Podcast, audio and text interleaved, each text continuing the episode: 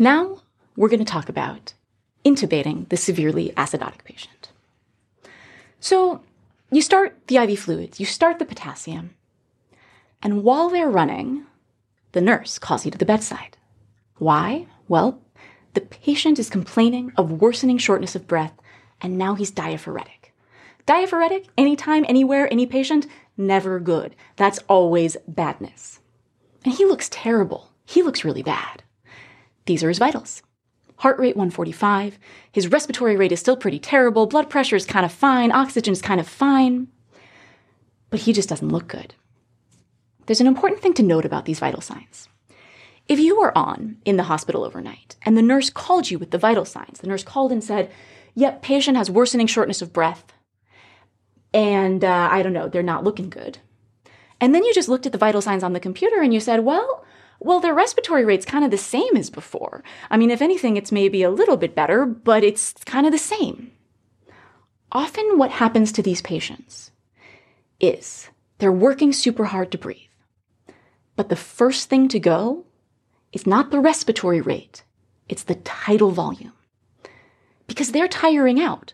They're still trying to breathe at 40, 45, but they're getting tired. So they still breathe at 45, but now, instead of rapid, deep breathing, it's rapid, shallow breathing. And that's another thing, never good. And the combination of diaphoresis and rapid, shallow breathing, really not good. Okay? Patient doesn't look so good. So you check another ABG. This is what it looks like. Tell me about this ABG. What's happening here? Why did my pH drop? Is it the bicarb? Well, no. The bicarb's kind of the same. We haven't really made any headway, but it's not worse. But the pH got so much worse. It's the CO2, right? Now remember, before we said our patient didn't truly have a respiratory acidosis on top of his metabolic acidosis. He didn't before. He had blown his CO2 down as far as he could. He was trying his best. But now, now we can say this patient has acute metabolic acidosis as well as an acute respiratory acidosis. And this is important because note, I am saying this patient has a respiratory acidosis even though his CO2 is 39, which is a normal CO2. But this is why it's important to understand compensations. Because we're saying he has a concomitant respiratory acidosis, not because of the absolute value of the CO2, but because it's higher than it should be. We're in trouble. This is exactly what we were afraid was going to happen. He's tiring out. He no longer can keep up with his acidosis. So, patient looks like an easy airway. He has a nice neck, he's not vomiting blood, he looks like he has a nice airway. But you should be very, very afraid of intubating him. I mean, really, I would love to not have to intubate this guy at all. I hate intubating profoundly acidotic patients. It's super scary, it's super dangerous, but he's kind of forcing us into it because he's already decompensating. And if we just let it keep going like this, it's heading nowhere good. So he's forcing me into this. But you should be very concerned right now. Here's why. This is a graph looking at change in minute ventilation. And remember, your minute ventilation is your respiratory rate times your tidal volume.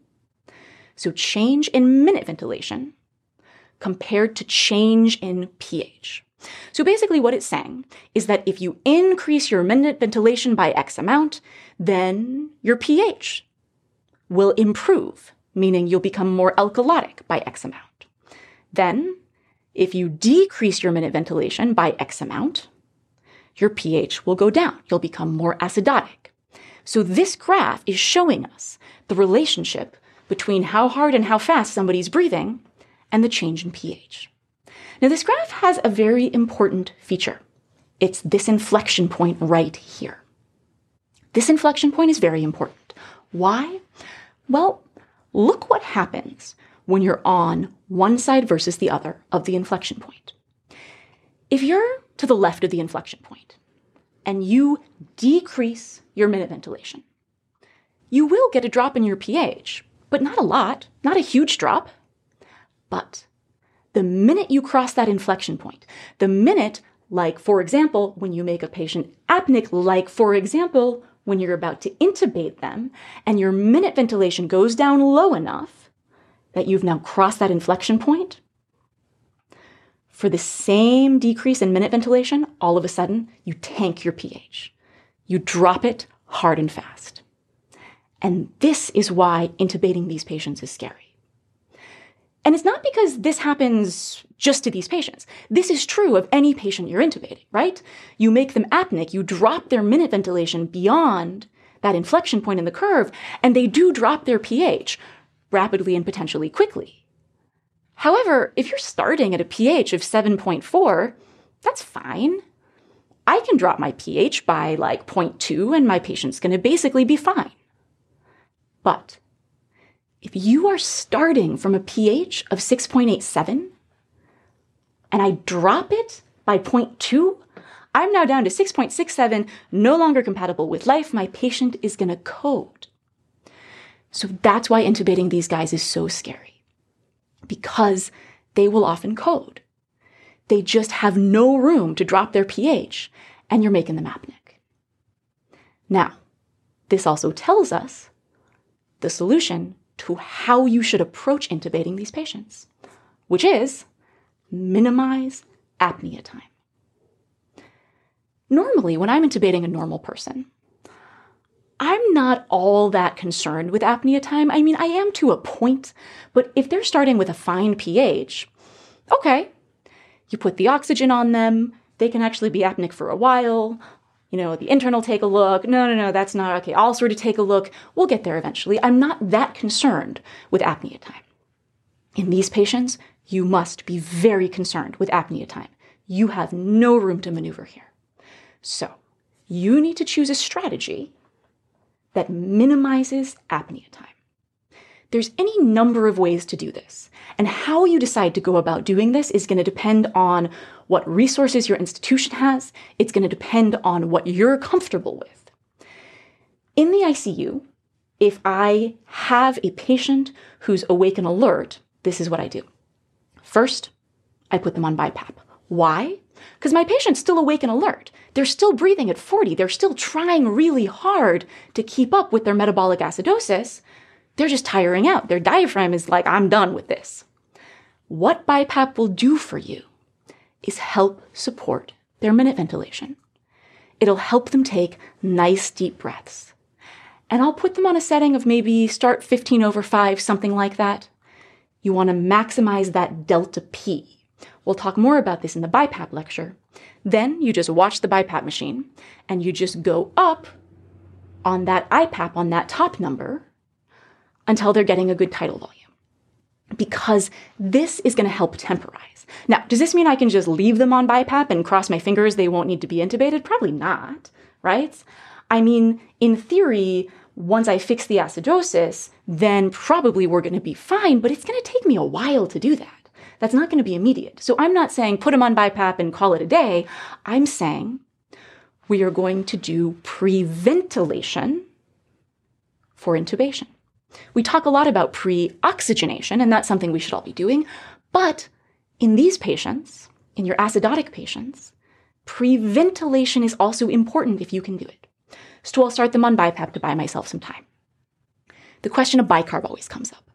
And this is an interesting question because I'm basically saying it's dangerous to intubate this guy because they're so profoundly acidotic. So at the time that I'm like, okay, I'm putting him on BiPAP because we're in trouble, we're heading towards an intubation, a lot of people ask me, what's my threshold for bicarb?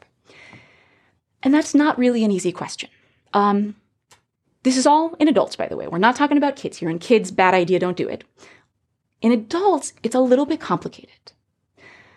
For me, this is a time that I will consider it.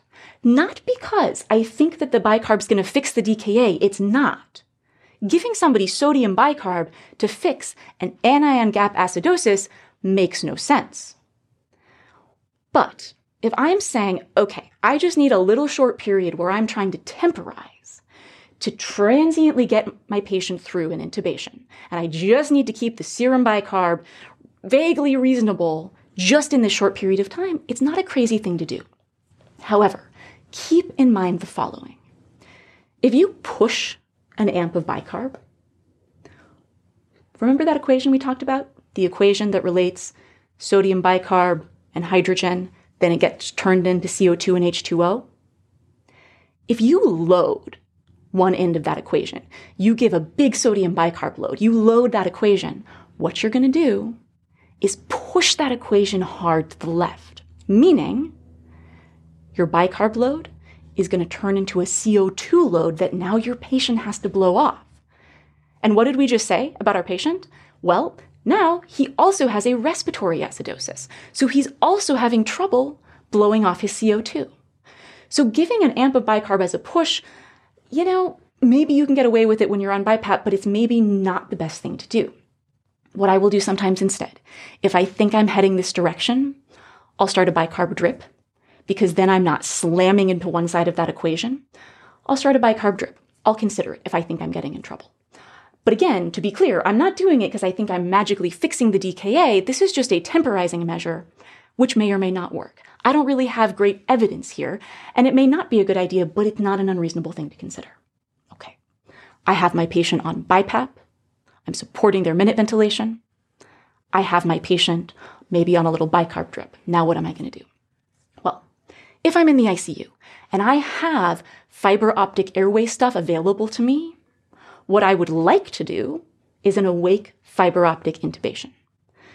Because with that, I have all the time in the world. I mean, by definition, if it's an awake fiber optic, my patient's not going to be apneic. That being said, in the ED, one, you may not have a fiber optic intubation kit, and two, you may not be comfortable with it. And now, not really the moment to learn how to do an awake fiber optic intubation. So if you don't have the materials or it's not something you're comfortable with, don't do that. Do something you're comfortable with. Another strategy. If you do not have a fiber optic, but you have video scope, what I will sometimes do is this. Give them a bunch of ketamine. Get them all nicely dissociated. Get ready a couple things. Get some Lido ready. Get Lido ready to topicalize them. Then you give them the ketamine. Ketamine's a lovely thing. They keep breathing on their own. They're still breathing. You're getting all your stuff ready to intubate them. Then topicalize them. Because remember, the whole point of ketamine is that you're maintaining your airway reflexes, right? So when you're going to try and intubate them, they're going to maintain those reflexes and try and gag and cough at you. So topicalize them. Then take a look with your video scope. If you see the cords and you're ready to go, fabulous. If you're like, oh, what's going on there? This is not good, you're okay. Put them back on BiPAP and come up with plan B. What you don't want to be doing is, well, attempt number one, oh, no, we can't. Okay, let's reposition attempt number two. In the meantime, the patient's apneic and apneic and apneic, and then they code. If you're in that situation, I mean, bag between attempts, do what you can, but a better thing is ketamine, keep breathing, lidocaine, take a look with your video scope, and then you see the cords. You know you can pass that tube. Then pass the tube. Now, I still like to paralyze because I don't want to damage the cords. So this is the one time that I will sometimes use sux rather than roc. I generally am a roc fan. We can have that whole debate later. In this particular situation, sux can be a good tool. One, you're not really worried about their potassium. If it increases their potassium, strong work, wonderful. But two, what I'm going to try and do here is say, okay, I see the cords, patient's still breathing, they're not apneic. I want to quickly paralyze, then pass my tube, boom, done. Sux will do that for me. So I'm sitting here, I haven't paralyzed yet. I'm looking at those cords. I have the ET tube in my other hand, I have it ready to go, push some sux, acts real fast, pass the tube, and done. Very minimal apnea time. Now, again, is that the only way to do this? No. But the principle is minimize apnea time in whatever way you can. Those are just two different strategies I've used in the past. You can come up with your own as long as you stick to the principle. Okay, patient, intubated, not dead, high five, wonderful thing, but your problems are not over. So, right after you intubate the patient, you get called away to a critical code trauma. You put in some chest tubes, do some fun stuff, but then an hour later, as you're leaving the trauma, the nurse calls you with an emergency lab value. Your pH is now 6.79. What happened? Because this one's our fault. What probably happened is that you did the thing that people always do, but you should never do, which was you intubate somebody, everybody gives high fives, then walks away from the bedside without discussing the vent settings with the respiratory therapist. That's probably what happened. And indeed, it is. These are the vent settings that the patient was placed on. Which one of these vent settings is problematic? Yes, it's the respiratory rate, right? Your patient was breathing at 45 times a minute, and then we just put him on a respiratory rate of 16. Why was the patient breathing at 45? To compensate for the metabolic acidosis. Have we fixed the metabolic acidosis? No, we haven't yet. So we just decompensated the patient. And this is an important thing. In critical care, sometimes your patient is so sick, their physiology is so deranged, that you just have to really take control of their physiology. And that's okay. Don't be afraid to do that. But if you are going to take on that responsibility and take over your patient's physiology like this, you have to be responsible and vigilant and very thoughtful and know what you're doing. Because if not, this kind of thing happens. So here's the deal. When you intubate a severely acidotic patient, you gotta set their vent settings to maximize your minute ventilation. Now, part of that you can do with tidal volume. Normally, I like to set a tidal volume closer to 6 cc's per kilo, not right now. This is not the moment for it. Now I'm going for higher tidal volumes. I'm going for eight if I need to higher. And part of why I'm okay doing that is they're not going to be on super high tidal volumes forever, right? We are going to fix the acidosis, just not in the next five minutes. So to transiently have them on a higher tidal volume, I can live with that. But the respiratory rate, you also have to optimize that. 16, clearly not enough. Now, why is it that I can't just say to the RT, all right, they were breathing at 45, put them on the vent at 45 and call it a day. Don't do that. If you do that, what would happen? What would happen if you set the vent at a rate of 45? Bad things would happen. The patient would start breath stacking. Here's why. There's a reason that if I'm just standing here breathing spontaneously, I can breathe at a rate of 45. But on a vent, you don't want to do that. The first one is very simple. When you're breathing spontaneously, you have active exhalation, right? You're going, you're actively forcing the air out. You're not doing that anymore on a vent.